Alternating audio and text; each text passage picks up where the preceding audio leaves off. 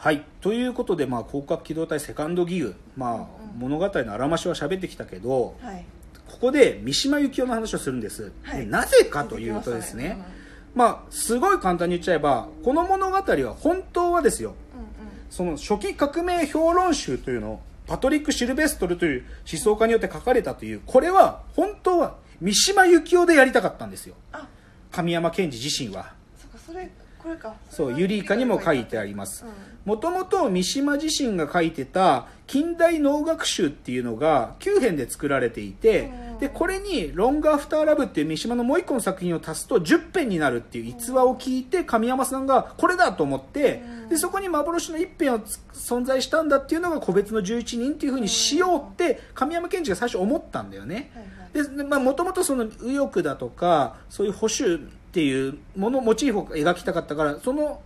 柱に三島を据えたかったと、うん。なんだけどやっぱり三島をそういうふうに扱うのはやばいから、うん。右翼団体がねそれこそ会社にまで押しかけてくるっていうリスクまで負えないっていうので、うん。この三島っていうののあプロットの段階でこのアイデアを断念したんだよね、うん。だからでも本当に三島でやりたかったんでその近代農学習っていうのがあるっていうことからね、だからそういう意味でも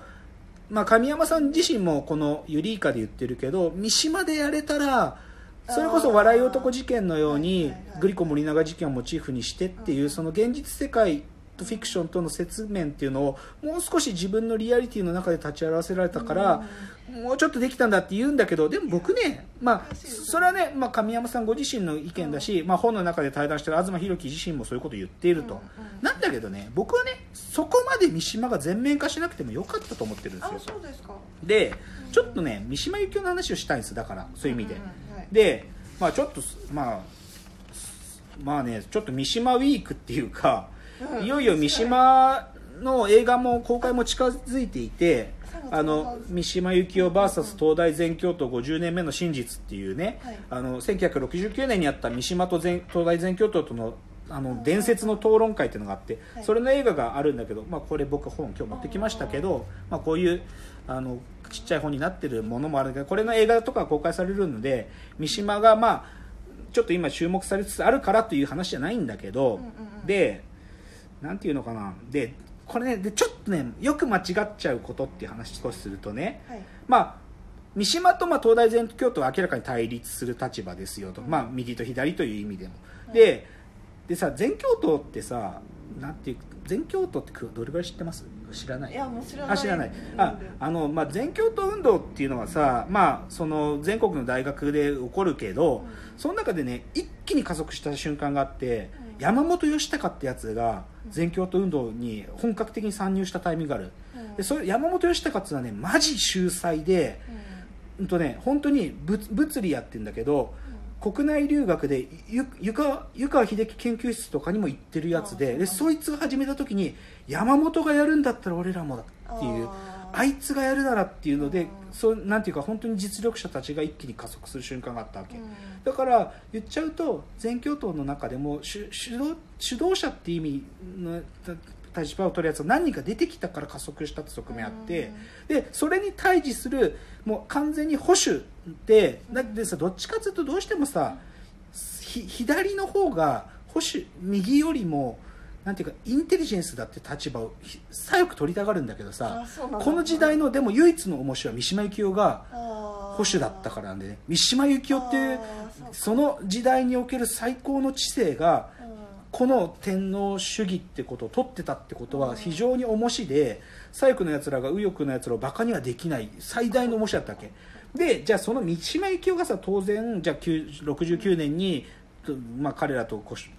こう討論会やった後にさじゃあ70年にいよいよ自決するわけだよね、ででさ僕、まあ、こういう時代好きだからさこういう映画見ててさ若松浩二がさ11.25自決の日三島由紀夫と若者たちっつって本当に三島が縦の会作ってでそれで縦の会のメンバーと一緒にまあその市ヶ谷で自自決するまで書いてる話とかあるのね。とかでねでそれにつ、まあ、別にちょっと違うんだけど坂本淳二監督の KT って映画知ってる、これキム・デジュン事件っつってあのキムデ元韓国の大統領のキム・デジュンがあのまだ国内にいられなかった時にあの日本日本とかアメリカで過ごしてたのね。民主化運動してるその運動家としてやってる時。その時日本の国内からキム・デチュンが拉致誘拐されるっていう事件が実際あったのよでその誘拐を手助けしたのが一人の自衛官だったっていう物語がこの KT っていう映画なんだけどでその自衛官が最初にその一番最初のシーン何かっていうと三島が自決したその部屋に花を手向けるシーンから始まるのね。ででもある種のなんていうか旧国っていうかなんていうかこう国に対してとか自衛隊っていう存在に対して疑問を持っている一人の自衛官がいたってとこから始まるんだけどでこういうつながりを見ていくとねどう三島の自決っていうのをね簡単に連想しちゃうとある意味でのさっきの個別の11人の自決みたいにさその英雄みたいな話しちゃうんだよ。ある意味さその強烈なバイこうリーダーっていうか媒介者がいなくなることでスタンドローンコンプレックス現象が起こるみたいなことのその媒介者としての三島を位置づけたりしちゃいがちなのよ。だからその KT っていう事件もそんなような感じで描かれちゃうんだけどさ、い。や僕ねだからそこがねちょっとこれよくねえとこだと思うわけ、でそれの反対側にいる全教頭の話も山本が山本義孝がやるなら俺もっていう解釈してもいいんだけどそれも僕はねダメだと思ってるのよ。でどういうことかっていうのでここからの話。でだからそういう意味で僕はね三島由紀夫論で、三島の自決とその三島がやろうとしてたこととか三島の小説たちを結びつけるいろんな言説があるんだけど、どうにもしっくりこないです僕は。で正直このユリイカの本の中でも三島について触れている評論もあります。ででこのセカンドギグが三島の物語ででしたらじゃあ三島がやったこととこれをどう貫けるかってことを書いてる人もいる、でも僕はそれ一個もなんかこうピンとこない、で一番今僕が三島由紀夫論でしっくりくるものの話をここからしたいんだけど、はい、それがこの大沢正知さんが去年出した本ですね。去年で出した本だと思うんだけどこれがね「三島由紀夫2つの謎」という本がある。ですごい端的に言っちゃうとなぜ三島由紀夫は切腹したかっていうのが一つの謎、でもう一個が「北条の海」まあ、三島の最後の作品ね「北条の海」のラストはあれでいいのかっていうことを書いてるっていうのがこの話なのね、で僕これねすごいしっくりくるのよ。でなんでかっつうと、まあ、まずねこの2つ目の謎だけ答えるとさ「北条の海」読んだことある？あねあの一最最初の作ああ4部作の最初ね。まあ、うん、でさよ、まあ、言っちゃうと輪廻転生の話なんですよ。そのその三島の北条の海に連なる4部作っていうのは、で輪廻転生なんだけどだからその転生者がいるわけ。各作品ごとの。こいつが生まれ変わりこいつになりこいつがだこいつら同一なんだよ、うん、なんだけどその北条のみの最後で、最後の転生者だと思ってたこいつが転生者じゃないってことが明かされるあそうなんだ、えー、この転生者たち今まで二十歳でずっと死に続けてきたわけ。だけどこいつは二十歳で死なないんだよ。だから言っちゃうと転生者の不在ってことが明かされて終わるっていう結構衝撃的な終わりなのよ。でじゃあなんでそういうこと書いたかっつうのが書く書かれてる話なのね、うん、ででちょっとこの大沢さんの本を頼りにしながら僕はねこういう言い方したいと思うんですよ、はい、セカンドギグ、高架機動隊スタンドアロームコレスセカンドギグはもうねないものねだりの答え探しをした作品だと思うんですよ。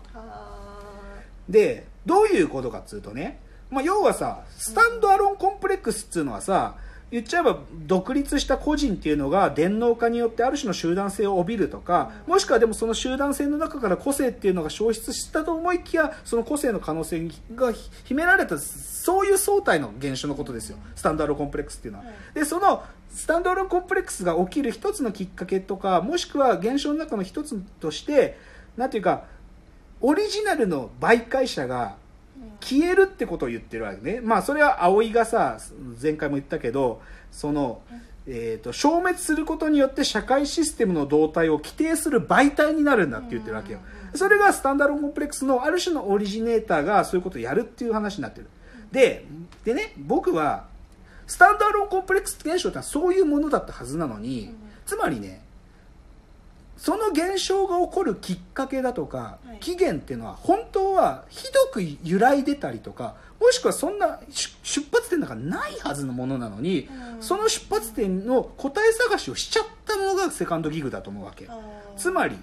ないものねだりのだから本当はないはずなのに答え探しをしちゃったっていうのは例えばウイルスによって個別の11人ウイルスによって SAC 現象 SSAC 現象劣化版 SAC 現象を起動させようとしたゴーダでしょ、であとはやっぱりクゼ。でもクゼは英雄なんだけどでカリスマなんだけどでもそれがその SAC 現象の起源ではないわけよ。なんていうかそれは全然違くてなんかそのえ英雄としての側面でじゃあクゼが死ぬから彼がもっと起動するかとかそういう話でもないんだよ。でつまりねこれはね言っちゃうとなんかこの SAC って現象を葵によって語らせてでその消滅することでそのシステムの動態を規定するっていうその言葉によって、うん。作家自身がその媒介者の不在ってことを形式化しちゃったんだよ。だから自殺とか集団自決させるとかそういうことにやっちゃったわけ。だからそこまで成り下がっちゃったわけ。答え探しの果てに、でだからででこれはでも言っちゃうと作家のある種の迷いにも表れてて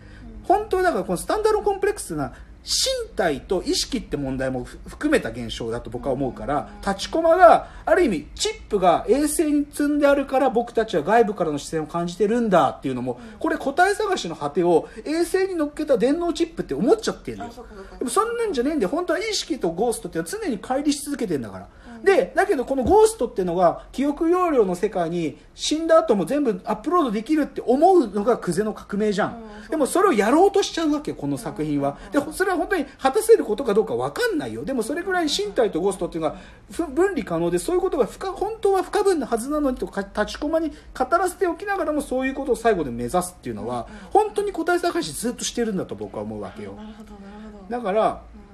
うん。まあちょっと話長くなっちゃうから次のエンディングまで持ち越すけど、はい。三島論あは自殺する三島うんっていう話とこのスタンダーロンコンプレックスの答え探しっていうのの安易な接近が起こす三島論を僕は組みしないんです。でもうちょっと言うちょっとじゃあもうな時間が足りないので次のチャプターで結論言いますね